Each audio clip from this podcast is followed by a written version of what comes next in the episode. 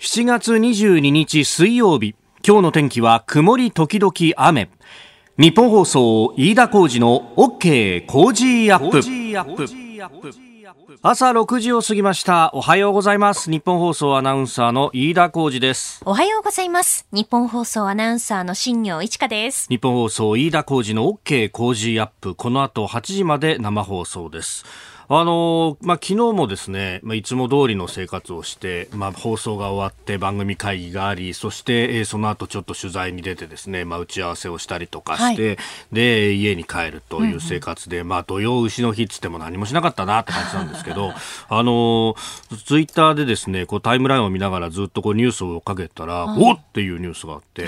ええー、競走馬の話なんですが、えー、琵琶早秀というですね、えー、馬が亡くなったというニュースが入ってきました。まあ、あの、新業アナウンサーは知らないだろうけど、えー、琵琶早秀1993年の菊花賞など G1 を3勝という名馬。えー、あの足毛の馬体でですね、まあ、これが、えー、オグリキャップとかタマモクロスとか、うん、メジロマックイーンとかからこう続く足毛の系譜の後継者みたいな感じで、えー、出てきて成田大臣という馬とですね、えー、ウィニングチケットという馬と3頭でこのクラシックを賑わせたっていうね皐月、えー、ダービー菊花賞と分け合ったんですけどこのビアハヤヒデっていうのはねどっちかっていうと2着が本当にね印象に残る馬でで2着で花を添えた時に劇的なレースが起こるっていうのがよくあってですね、例えばこの93年の日本ダービーというところで、えウィニングチケットには名手柴田正人という人が乗ってですね、で、その柴田正人はダービー俺取りたいって言って、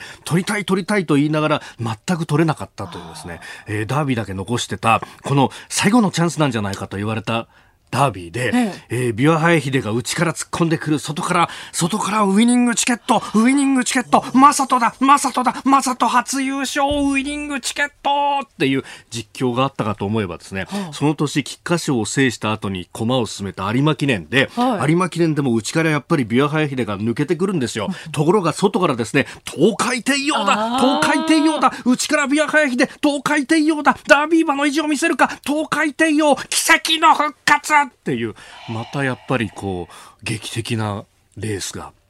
生まれる。で、しかもこの人の劇、この人とかこの馬が劇的なところは、弟がですね、あの三冠馬、成田ブライアンなのよ。そうなんですかそうなの。成田ブライアンが三冠を取る。そして、琵琶早秀が、えー、一歳上のお兄さんとして、いよいよ有馬で相まみえるかという直前に、はい、天皇賞で5着になった後に、あ、岡部騎手が降りています。どうしたんでしょうか、琵琶早秀。琵琶早秀故障しちゃったのよ。でね成田ブライアンとビアハヤヒデっていうのは兄弟なんだけど一度も一緒にレースしたことはない。でところがねその成田ブライアンは早くに亡くなってしまうんだね。で、その分までビバは生きたんじゃないかっていう30歳での大往生という。なんかね、この90年代の半ばって私、競馬覚えたてのぐらいの時で、やっぱりこう入門した当初っていうのは記憶が本当に鮮明。あの、駆け出しの頃のアナウンサーで、あの、苦労した話とかもなんか鮮明に覚えてるのと一緒で、だからなんかね、あの、すごく感慨深い思いをいたしました。さあ、スタジオに長官各紙入ってまいりました。日付の横に二十四節気が書いてありますが、今日は大暑。というですね、えー、日でもあります。まあ、今日の最高気温は30度割るという予想ですので、まあ、あの、暦の上では大暑というところだと思います。さああ、長官各紙一面ご紹介しますが、GoTo キャンペーンについては、あ2紙一面ですね、朝日と東京、見切り発車と朝日、それから事業者未定で指導と東京と。いうことが書かれております。まあ、これについて後ほど今日のコメンテーター高橋洋一さんと深めていこうと思います。えー、それからコロナに絡んでは毎日新聞イベントの緩和延期へという一面トップです。えー、今日ですね、えー、新型コロナウイルス感染症対策分科会を開いて専門家の意見を踏まえて最終的に判断するということですが、まあ、もともと、まあ、5000人上限で始めて、今、あの、プロ野球も各球場、まあ、5000人でこぼこというところで、え、お客さん入れてますが、まあ、これをですね、えー、人数制限撤廃する目安8月以降だよというふうに言っていましたけれども、まあ、足元の感染状況を分析して議論をすると。まあ、2週間から1ヶ月ほど延期するんじゃないかというのが毎日の見立てです。えー、それから読売新聞はあ昨日の最高裁判決です。リツイート画像があ、えー、これですね。あのツイッターで、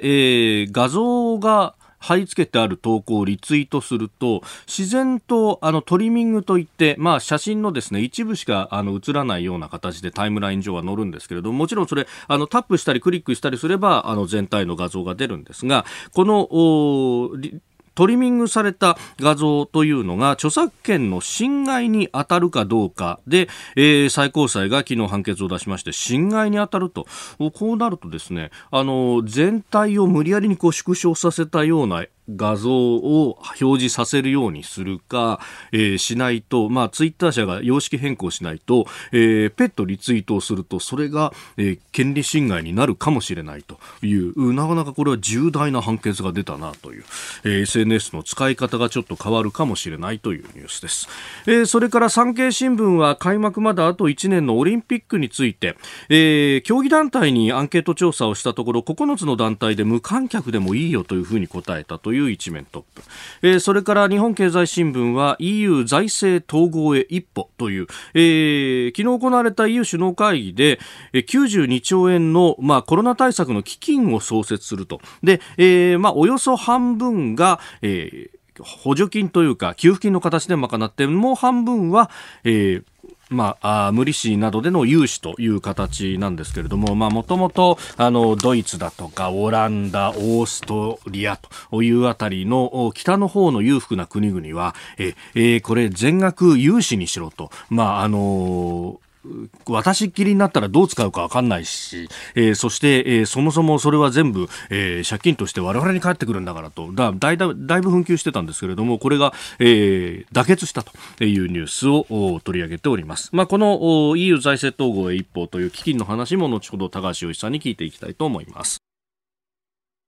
あなたの声を届けますリスナーズオピニオンニュースについてのご意見をお待ちしております。今朝のコメンテーターは数量政策学者の高橋洋一さんです。取り上げるニュースまずは、えー、来年度の予算編成について、えー、概算要求の基準を財務省が公表しました。それから GoTo トラベルさらに EU のコロナ復興基金、えー、子宮頸がんワクチンについて。えー、そしてイギリス政府が香港との犯罪に引き渡し条約停止すると発表と、えー、中国反発というあたりも取り上げてまいります。あのラジオというメディアもですねあの目の不自由な人に非常にいい方々に聞かれているというメディアであります、はい、あのラジオチャリティーミュージックソンというね、うん、えー、クリスマスの、まあ、24時間生放送を中心とする、まあ、目の不自由な方に音の出る信号機をというチャリティーキャンペーンもやっております。でただあのメディアの中でですね目の不自由な方に対してっていうのは歴史は古くってえー、今日毎日新聞のですね一面の肩のところに少し載っているんですが展示毎日5000号という記事が出ております、えー、創刊は1922年大正11年5月11日。えー、当時はですね展示大阪毎日という名前でした。確かにね当時は東京大阪であの新聞社別々だったりして、まあ、系列でもあったりするんですが、えー、大阪毎日という名前で、えー、出していたというところでで、あのー、その時からですね、えー、これ発行の目的が自ら読売新聞を提供し新聞の文化的使命を徹底することというふうに出ていてで私こう展示毎日って毎日ってついてるから当然毎日新聞の、えー、記事の、まあ、展示役だとばっかり思ってたんですけれどもそうじゃなくてですね、えー、障害福祉問題を中心に独自に取材をして編集をしているとで今週刊で毎週日曜日に発行ということになっていてこの、えー、週末7月26日号で通刊5000号になるということなんですね。で、まあ、あの、最近は、あの、コロナウイルスの、このね、え中で、えー、指展示など人に触れるコミュニケーションが必要な、あ盲ろう者の、えー、生活の実情、えー、視覚障害者の情報支援する展示図書館の取り組みなどを詳しく報じてきたと。確かにね、これ言われてというか、あの記事で見てはっと気づいたんだけど、展示をってことは毎回触らなきゃなんないと。よく、あのね、えー、触って手手でいろんなところ触っちゃだめだとかあるいは触ったもので口とか目をこう触っちゃだめだとか言われますけれどもあそうかそうだよな。展示の人たち、ね、あの読むためにはこれ触らなきゃなんないっていう。じゃあどうするんだっていうね、うん、一個一個消毒するとか自分でじゃあ消毒剤持っていくにしてどこにあるんだっていうのもね、えー、全部こう気にしなきゃなんないとかってあそういうところへの配慮って全く足りてなかったなっていうのは本当に反省を込めてえーえー、今、紙面のデータ化が進んでいるというようなことも出ております。まあ、バックナンバーは本当に貴重だと、ねえー、いうところなんですが、えー、展示毎日5000号という今日の気になるニュース取り上げました。それから、あのーねえー、メールやツイッターもいろいろいただいてるんですけれども、ビワハヤヒデについてもですね、えー、ツイッターなどでは様々いただいております。はい、えー、後藤武さん、ツイッターです。ビワハヤヒデ残念ですね。阪神大震災の前日に京都競馬場で行われた引退式を見に行ったの見に行ったのがいい思い出です。ああ、95年1月16日に引退式だったと。なるほど。94年の秋の天皇賞で怪我をしたわけですもんね。いやでもこういうなんか知っている名馬たちがどんどん亡くなっていくっていうのはね、あの JRA の CM で夢の11レースっていうね、あの、サイレンス鈴鹿という馬が1枠1番で、はい、で、あの、亡くなったあのくしくもこれも秋の天皇賞なんだけどさ、えー、競争中にあの怪我をして亡くなったその同じ番号勝負絶景なんですっていうふうに、えー、ナレーションの実況の人がですね、これをアナウンスをするんですが、その実況をやってるのが、実はくしくも私のあの、アナウンスを習った師匠の一人の、えー、ラジオ短波、ラジオ日経のアナウンサーから今フリーでやられてると思います、宇野和夫さんという人ですね。もう私、不詳の弟子で全く、あの、ここのところ没交渉になってしまっていたあれなんですが、久しぶりにですね、宇野さん節を見て、そして、もうあの、泣きながら、えー、YouTube をずっと見てました。これね、競馬ファン泣けるんだよ。で、それぞれの、やっぱ、この馬が勝つんだ、みたいのがあったりなんかするんで、もういくらでもお酒飲めちゃうっていうね。ここで、ポッドキャスト YouTube でお聞きのあなたにお知らせです。ラジオのニッポン放送飯田浩司の OK コージーアップではお聞きのあなたからのニュースや番組についてのご意見そして新型コロナウイルスについてお仕事への影響生活の変化政府の対応へのご意見などぜひメールツイッターでお寄せください。番組で紹介いたします。海外でお聞きのあなたそして関東以外の地域でお聞きのあなたメッセージ情報もお寄せください。よろしくお願いします。時台はコメンテーターの方々とニュースを掘り下げてまいります。今朝のコメンテーター、数量政策学者、高橋洋一さんです。おはようございます。おはようございます。では最初のニュース、こちらです。財務省が来年度の予算編成に向けた概算要求の方針を公表。来年度における予算をはじめとする対応については、概算要求の段階で予算額という数字を決めることはせず、その仕組みや手続きをできる限り簡素なものにすることといたしております。昨日の閣議後の麻生財務大臣の会見の模様をお聞きいただきました。財務省は昨日来年度の予算案の編成に向けた概算要求の方針を公表しました。それぞれの省庁が要求する額は基本的に今年度予算と同額とした上で新型コロナに対応する予算は上限を設けず別枠の扱いにするとしております。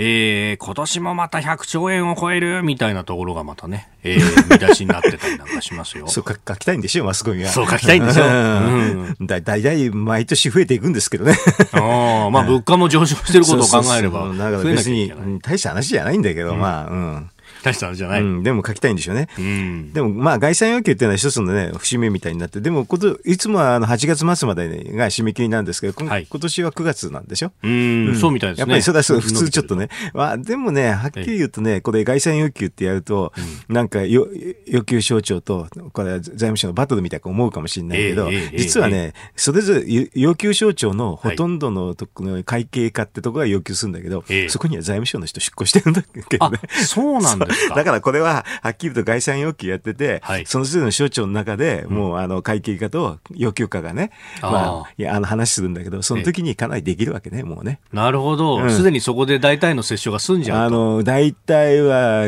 95%ぐらいでこれでおしまい。あ、そうなんですか？そうそうそう自分とこの省庁の中でも、うん、自分との省庁の中でやってて、そこの財務省の人と会計課の人と話してね、はいこれで大体決まるってパターンです。うんあ大体予算ってね、ほとんどが、9割方はね、毎年と一緒なんですよ。だからその意味では別に大体、大体続くの。うんうんうんたまにだからはい。やめちゃうってなるんだけど、ええ。でも大体は無駄でも無駄っていうかね、毎年続くんですよ。うん。予算のやり方ってそうなんでね、ええ。そうだからこれでなんか百兆の攻防とか言うんだけどほとんどそうじゃなくてほんの、はい。あの 上積みのところのちょっとの話。それで大体概算要求っていうのは45%パーあのさ最終決着で45%上でねうん。大体だから5%ぐらいずあのよ予算折衝で減らすって大体決まってるんです。ああ、じゃあそれを見越して要求するときも5%ぐらいプラスオンで出してくる。うん、そうじゃないとほら切った時に仕事をしてる感じにならないじゃない仕事してる感じにならない。そうそうそうそう。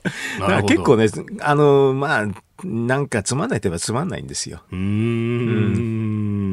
じゃあまあ100兆あって、まあ5%だから5兆円分ぐらい削り込むっていうまあそんなレベルなね、ううんん、話なんだ。で他のところは根っこまでどうのこうのっていう人いるんだけど、はい大体はまあ継続するんですよ。はあ。で、じゃあ、なんか予算編成のたびにね、こう目玉がこれだみたいなことが出てくるじゃないですか。そういうのも、まあ、あの、もうすでに決まってるって感じですか？すでには、うん、大体は決まってますかね。ええあの、要するに最後の、えっ、と、年末までの政治折衝ってあるでしょ？はいそういう溜まってんのはほとんどこのもう段階で大体は決まってますね。これう、んあの、大臣マターにしようとかね。あ、なるほど。うん。その、まあ、この予算の概算要求からのこううん予算編成の流れと、んその前段に骨太の方針っていうのがあるじゃないですか。あれの関係性ってどうなってくるんですか？あ本当はね、あの、リンクしなきゃいけないんだけど、はいでも、その、もともと財務省の予算編成っていうのは、マクロ経済あんまり意識してないから、あんまりリンクしてないんですよ、はっきり言うと。あ、そうなんですうんか。、本当はだからマクロ経済をもうちょっと意識して、はいあの予算編成しした方のがいいんですけどね。財務省の場合あんまりマクロ経済の話はあんまりわかんないし、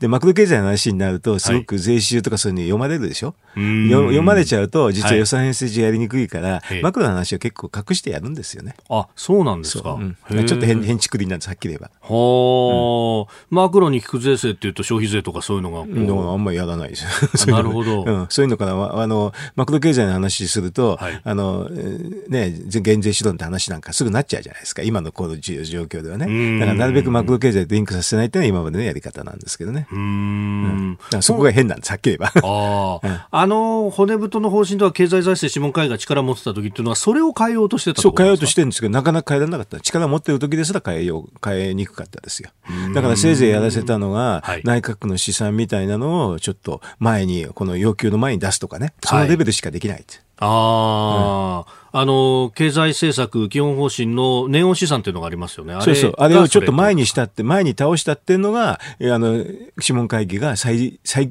強の時にできたことでのですよ。なるほどね。そのぐらい岩盤は分厚いところです強いですね。えーまずは概算要求についてお話しいただきました。おはようニュースネットワーク。取り上げるニュースはこちらです。GoTo トラベル今日からスタート。政府の観光支援事業 GoTo トラベルが今日22日からスタートします。政府は昨日対象から除外した東京都発着の旅行についてキャンセル料を保証することも発表しております。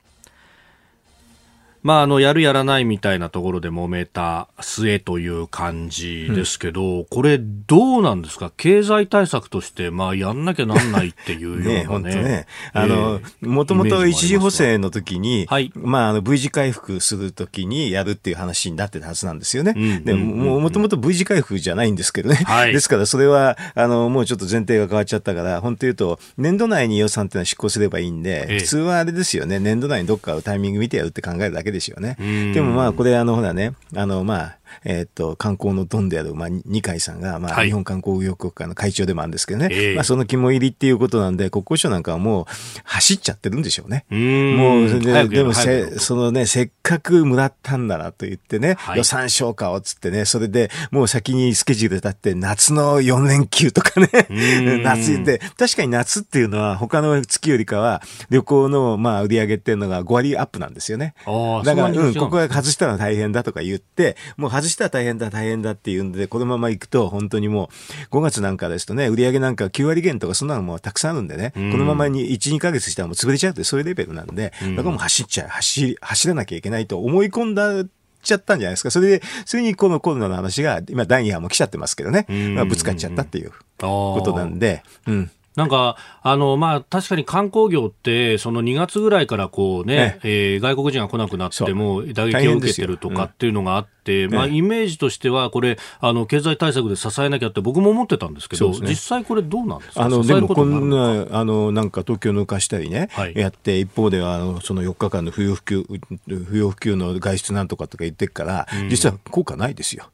で、あのね、一般的にもね、はい、実はね、経済活動をすごく再開して、うん経済支えようって気持ちはわかるんだけど、はい、結果ほとんどうまくいかないです。あそう一番いい例っていうのは多分スウェーデンなんでしょうけどね。はい、スウェーデンはね、あの、要するに、なんていうかな、あの、もうこんな感染症対策しないで経済優先ってやっててましたよね。そうですね。やってても全然経済良くならなくて、結果的には今年の、えーと、GDP って多分マイナス4、5%っていうものすごいさ起こってます。あ一生懸命経済回した回したんだけど、そうで。で、結果的には、あの、隣近の、あの、ノーウェーなんかと比べて、はい、死者率なんかは2桁ぐらい違うとかね。もうと悲惨な状態です。だからこれね、経済をね、回そうと思うっていうのはほとんど無理なんですよ、こんな時だってみんなもう意識、気持ちも萎縮しちゃってるから、なかなか経済立ち直らない。だからそれだったらもう死者だけを増やさないように、いろんな感染症の防止をするっていうのが普通です。うん、なるほど。もうこれ無理やり回そうとしても。無理です。だって大きな悩みが来てるから、あのほとんど焼け石に水って形になっちゃうんです。うんそれだったらこの時に休業保障してあげるのが、はい、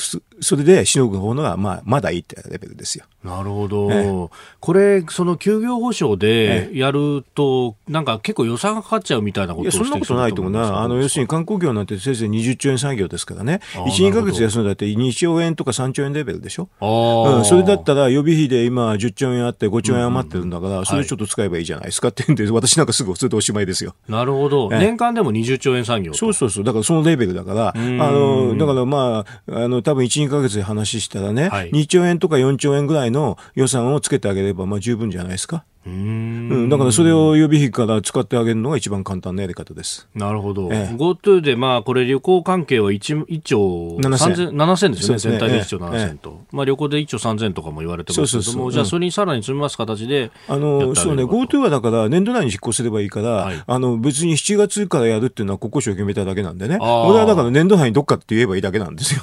別にそれはどっかで使えばいいだから、いいだけなんで。まだ取っときゃいいと。そうそうそう。まあ、執行しなければいいってだけなんですよ。で、それで他の予備費でね、休業保障を国がやってやるって、地方自治体だと東京以外できないんでね、はい、それで国の方で、あの、まあ、休業保障してあげればいいんじゃないですか。休業保障しないと、どうせ後で、あの、1、2か月したら倒産するから、うん、倒産した時を考えたら、今休業保障して、倒産の数をちょっと少なくした方のが、より無難だっていうだけぐらいですよ。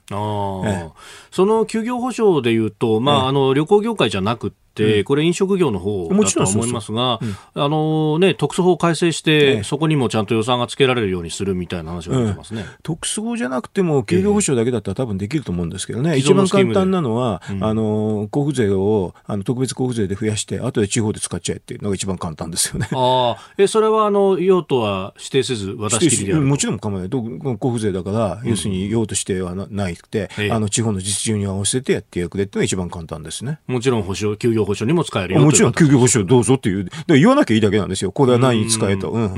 それが一番簡単なやり方でね。それで当面しのいでって、どうせ経済悪くなってんだから、要するに次の倒産が出てきて、企業、なんて企業っていうのは社会的な、社会の基本要素みたいになってんでね、そこを潰すと後が大変になるから、そこをなるべく、あの、なんか、なんかセーフティーガードで守ってあげる。あと、まあ雇用もね、そういうふうな政策に転じるしかないと思いますよ、こういうこれ、国交省がまあ前倒ししたのは、やっぱり冬になるとまた流行るかもっていうのがあるからなんですかね。いや、それ以下は多分もう夏に 急いだってだけじゃない。そればっかり目指してやったというかね。いや、役人って結構そういうところがあって、他のところ目も食えないでやってたと。ことじゃないですかね。別にその、なんか官邸の関与がうんぬんとか だってこんなの執行だから、ええ、国交省の役人ですよ。こんな官邸の中では細かく分かるわけないから。まあ、いちいちその、あの、ある意味、箸の上げ下げまで。だって予算の執行なんて全然もうね、官邸にいたらもうね、もう全然何何やってるか分かんないから、うん、そんなの指示もしないしませんよ。そんなもんです、こういうのは。ううんん、でも、一兆何千もらっちゃってね、はいああ、どっかで使わなきゃ、夏、もうそこが売り上げ大変でとか、そのように思っちゃったんじゃないですか。うん。えーそして、まあ、コロナに関してで、えー EU の動き続いてこちらです、EU が新型コロナ復興基金の設立で合意。EU ヨーロッパ連合は21日新型コロナの流行で大きな打撃を受けた経済の立て直しに向け日本円でおよそ92兆円規模の復興基金を設立することで合意しましただいぶ紛糾していてこれ、あの、ね。濃淡があるからですよね、はい。すごく影響を受けてる国と受けてない国があって、うん。でもまあ、まあ、でも一応できましたよね。ええ92兆円って、私昔100兆円基金って日本で言ってたんだけど。そうでしたねまあそんなもんでしょ？と。で、これは他に各国それぞれまた財政出動してるんですけどね。それに他ですからね。それとプラスしてと、うん、だからその、その回なんですよ、はっきりと。今のコロナの影響って。だから、ものすごく大きな経済ショックがあるんで、はいそこをね、経済活動ちょこっとしたところで、大きな波はなかなかね、逃れられないってことなんですよ。うーんまあ、今回これ EU 債みたいなものをユーロ共同債を出すんですよ。うん。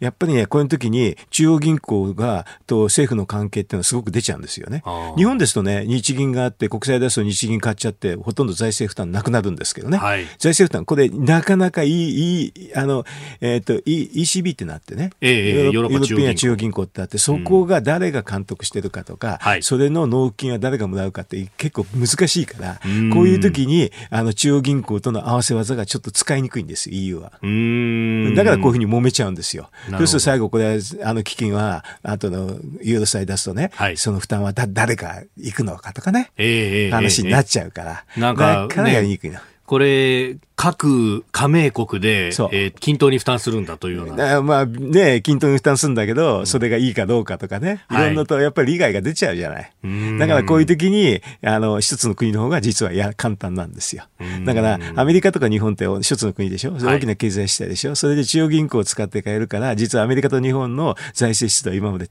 あの、他の国、ヨーロッパに比べて高いんですよ。このコロナの話で言うと。ん GDP の10%ぐらい出してるんだけど、はい他のヨーロッパの国はやっぱり数5%ぐらいしか出せないんですよね。やっぱりこれは中央銀行うまく使えない。それで、ヨーロッパの方はちょっと財政出動低いから、今回このコロナ復興基金でええ補う、そんな感じだと思いますよ。ええまあこれ92兆円規模ですけれども、およそ半3分の2があ返済義務のない補助金になると。でしょうねおおそらくね。あ、当初なんだと3分の2ですけど、これほぼ半々になったと。そうですね、あのやっぱりこれは真水というレベルなんだけど、はい。真水が大きくなると、あの中央銀行を使えたらね、真水の話意識しなくていいんですけど、ん。ECB の場合はうまく使えるか分かんないでしょ、はい。だからそうすると最後、真水出したときに、それぞれの国が税金負担って形になるかもしれないっていうんで、ちょっと慎重なんですよね。ん。だから日本とかアメリカなんかはそんなの全然気にすることないから、はい中央銀行買ってお札すってやっちゃうから、ええ。後で税金負担がないから、結構気楽に財政支出できてるんですよ。う。ーんまあで、ね、その唯一のリスクとしてはインフレになるってところでインフレ目標はあるから、それで十分な。の。インフレ目標までいったらやめればそうそうそう。インフレ目標の2%っていうのは当分達成しないから、はい。あの、日本もそうですしね、あの、需要がね、ドコンと落っこっちゃってて、生活様式も変わるから、需要が落っこちる方が大きいんですよ。ん。確かにマネ、あの、サプライもダメになるんだけど、はい。でも需要の方が大きくなる、お落ちるから、ええ。結構インフレになりにくいんですよ、今。うん。だからこういう時にお金を吸っちゃえばいいって簡単なやり方ができるんだけど、ヨーロッパの場合はそこが利害がね、はい。一致しなくて結構揉めるっていう話です。私なんかだったらこうそれはそういう、こういう呼び方をするんですけどね。うん確かに昨日発表された消費者物価指数でも、まあ、ほぼ横ばいというようしょうがないでしょ。でも2%にははるかに及ばない。いかない。だから当分大丈夫なんですよ。だから私100兆円金で大丈夫だって言ってるんですけどうんね。要するに、超そう簡単にはインフレにならなくて。でもこういう話するとマスクの値段上がってるって言うんだけど、マスクは個別の話で全体じゃないんです。物価じゃなくて価格に過ぎない。です。はい。続いて、教えてニュースキーワードです。子宮頸がんワクチン。厚生労働省は昨日、子宮頸がんを予防する HPV ワクチンについて、9種類の HPV への感染を防ぐ休暇ワクチンを新たに薬事承認しました。今後接種費用を公費で賄う定期接種を検討しますが、当面は自費での接種となります。HPV ヒトパピローマウイルスというね、ウイルスが関わっていて、で、13、あの、その危険だとされる方があるそうなんですが、そのうちの9つに対応するワクチンというのが今回認可されたと。もともと2価と4価という、えーワクチンはすでに定期接種化はされております。これはあれですよね、はい、今あのコロナの話でワクチンって話と基本的に同じでね、まああの、うんうん、ワクチンっていうのは、はい、まあ、副反応って言って、まあ、副作用のことですけどね、えー、そういうのがあって、それを強調するか、はい、それによってこれによって、まあ、ウイルスを、のあれを防止してね、ええ、あの、この怪我にならないかにするかって、そのメリットね、はい、それの比較だけなんですよね。で、いつもそういう比較をやるんですけど、私これ思うんです。子宮頸がんの話につくと、この思春期に打つから、はい、それで、この副反応が非常に過度に強調された報道があったと私は思ってるんですよ。それで、過度に強調されて、結果的には、みんな、この頸がんワクチン打たなくなっちゃったんですよね。まあ、積極的な推奨いわゆる干渉というものを中止してますね、うん、そうですね。それで、それがやっぱり報道なんですけどね。はい、えっ、ー、と、それが大きくてね。で、あの、やっぱり、その思春期の子ですからね、うん、そのちょっとでも副反応があるっていうと、もうそっちに行っちゃうんですよね。うん。大変なことになった。大変な。そのでも多くはでもエビデンスもなくて、はい、ただ、まあ、気の説というと言い過ぎかもしれませんけどね、そういうふうな、あの、まあ、研究も多いんですよね。でもそれでも、私そういうの昔、確かこの番組で言ったらですね、はい、なんか、も文句が随分来るんですよ。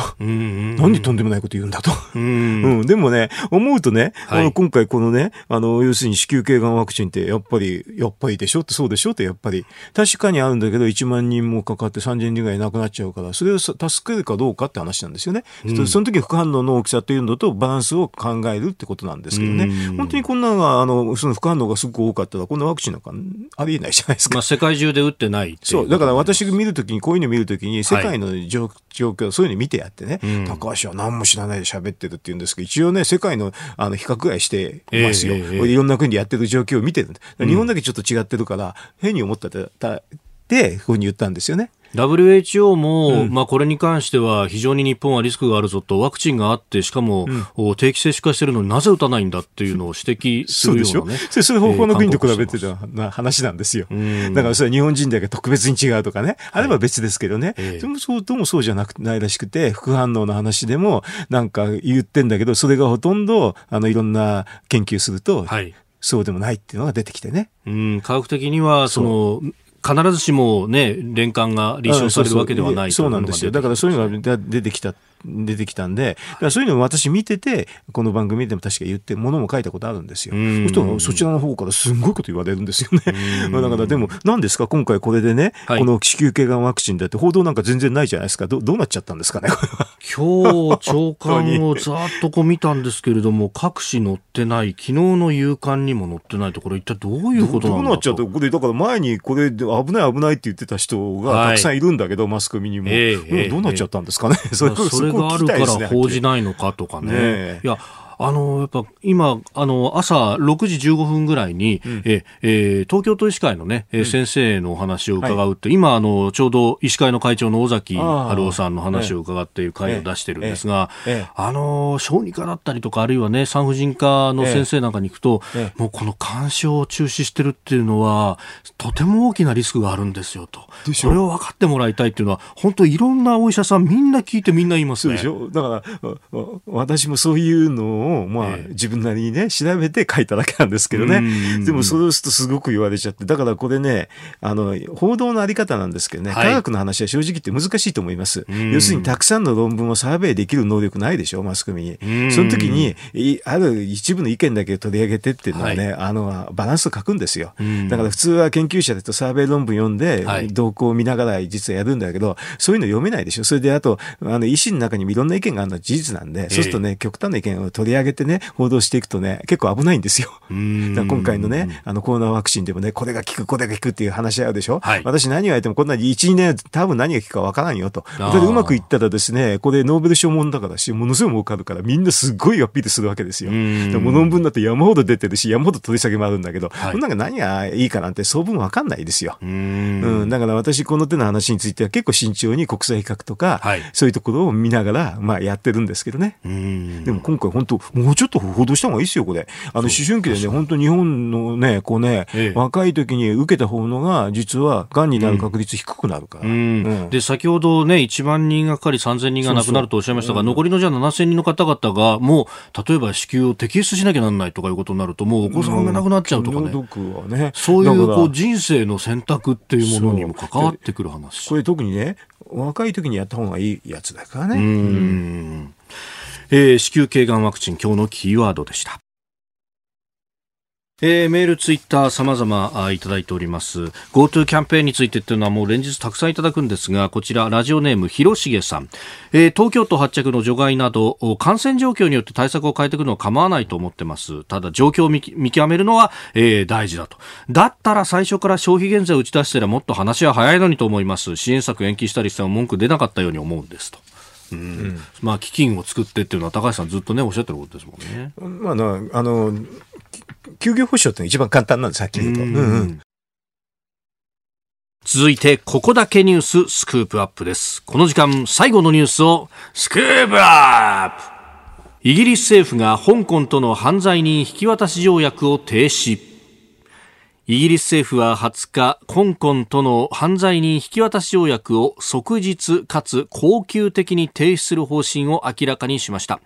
中国による香港国家安全維持法の施行を受けたもので、イギリスのラーブ外相は、条約の悪用を防ぐ明確な手段がない限りは停止したままにするとしております。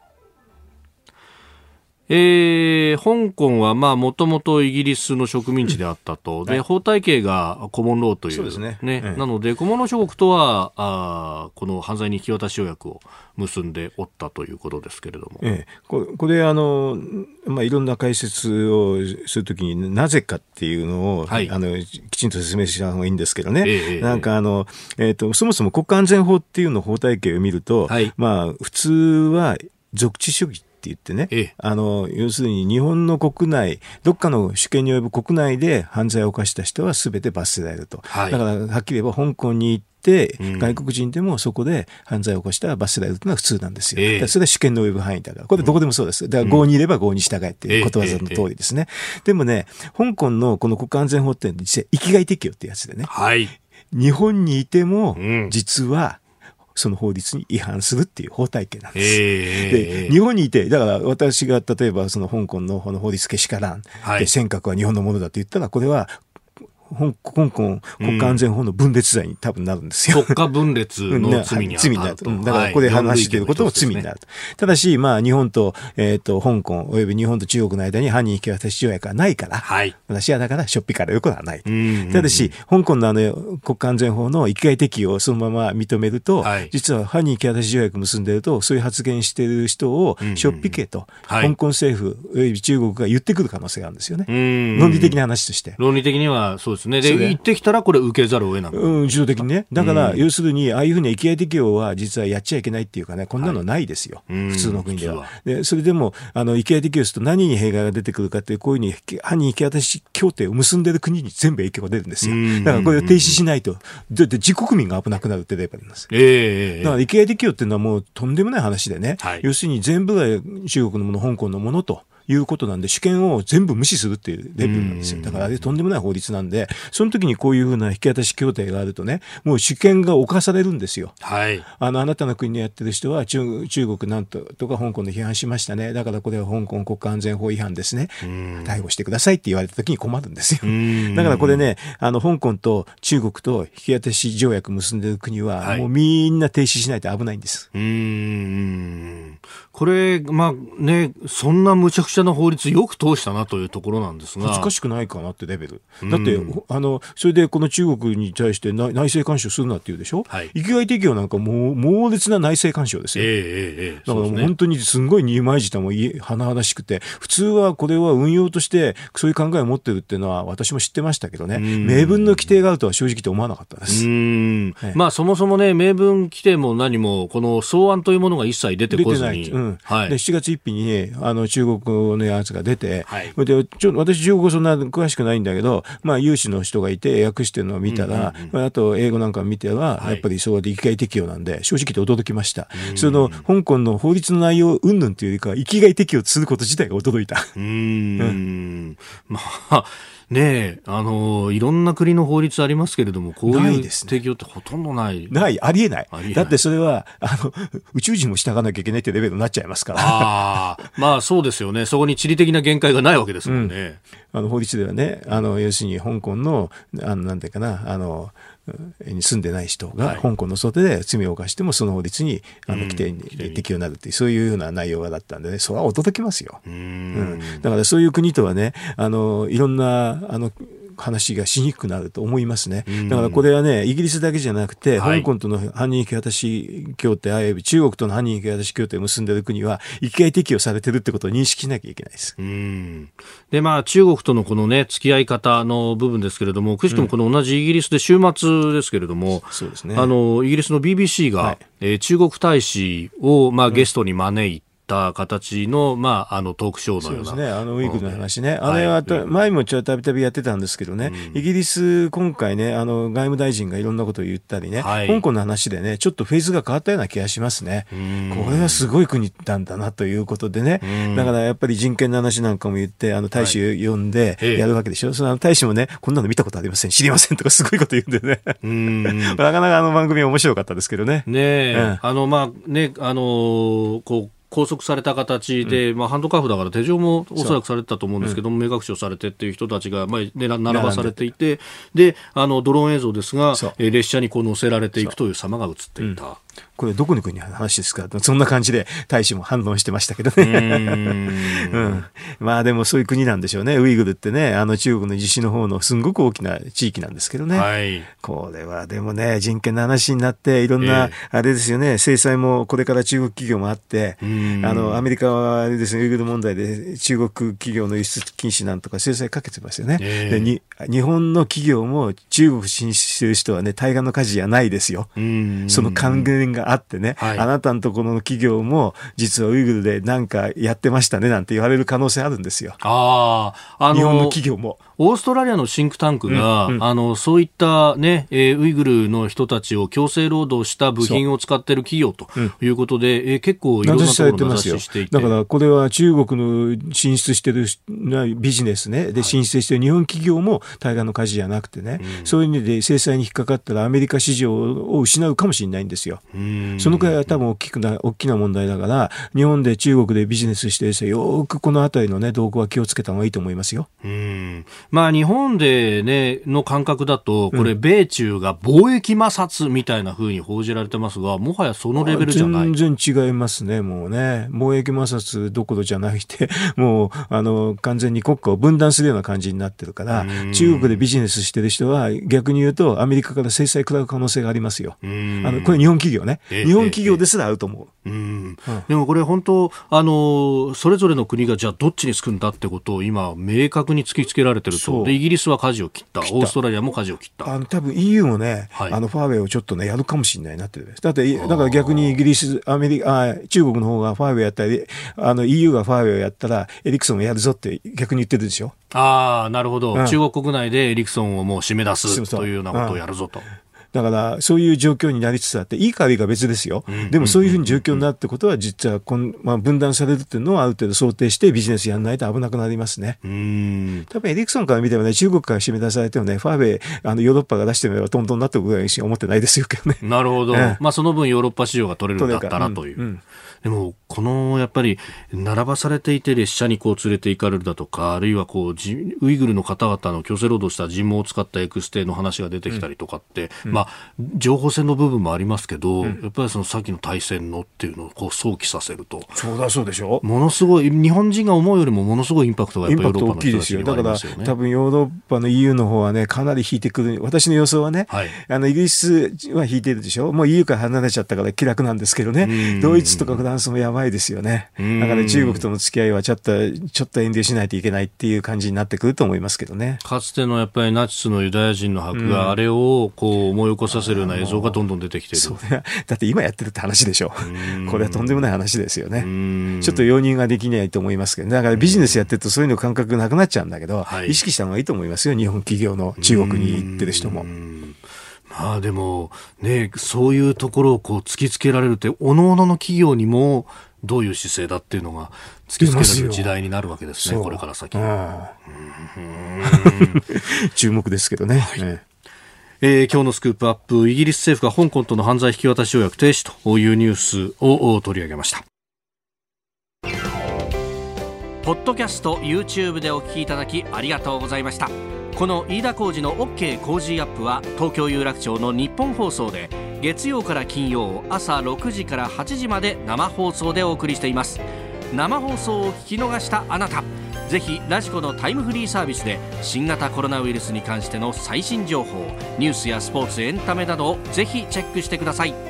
さらにこの番組では公式ツイッターでも最新情報を配信中。スタジオで撮影した写真などもアップしています。そしてもう一つ私飯田浩司夕刊富士で毎週火曜日に飯田浩司のそこまで言うかを連載しております。こちらもぜひチェックしてください。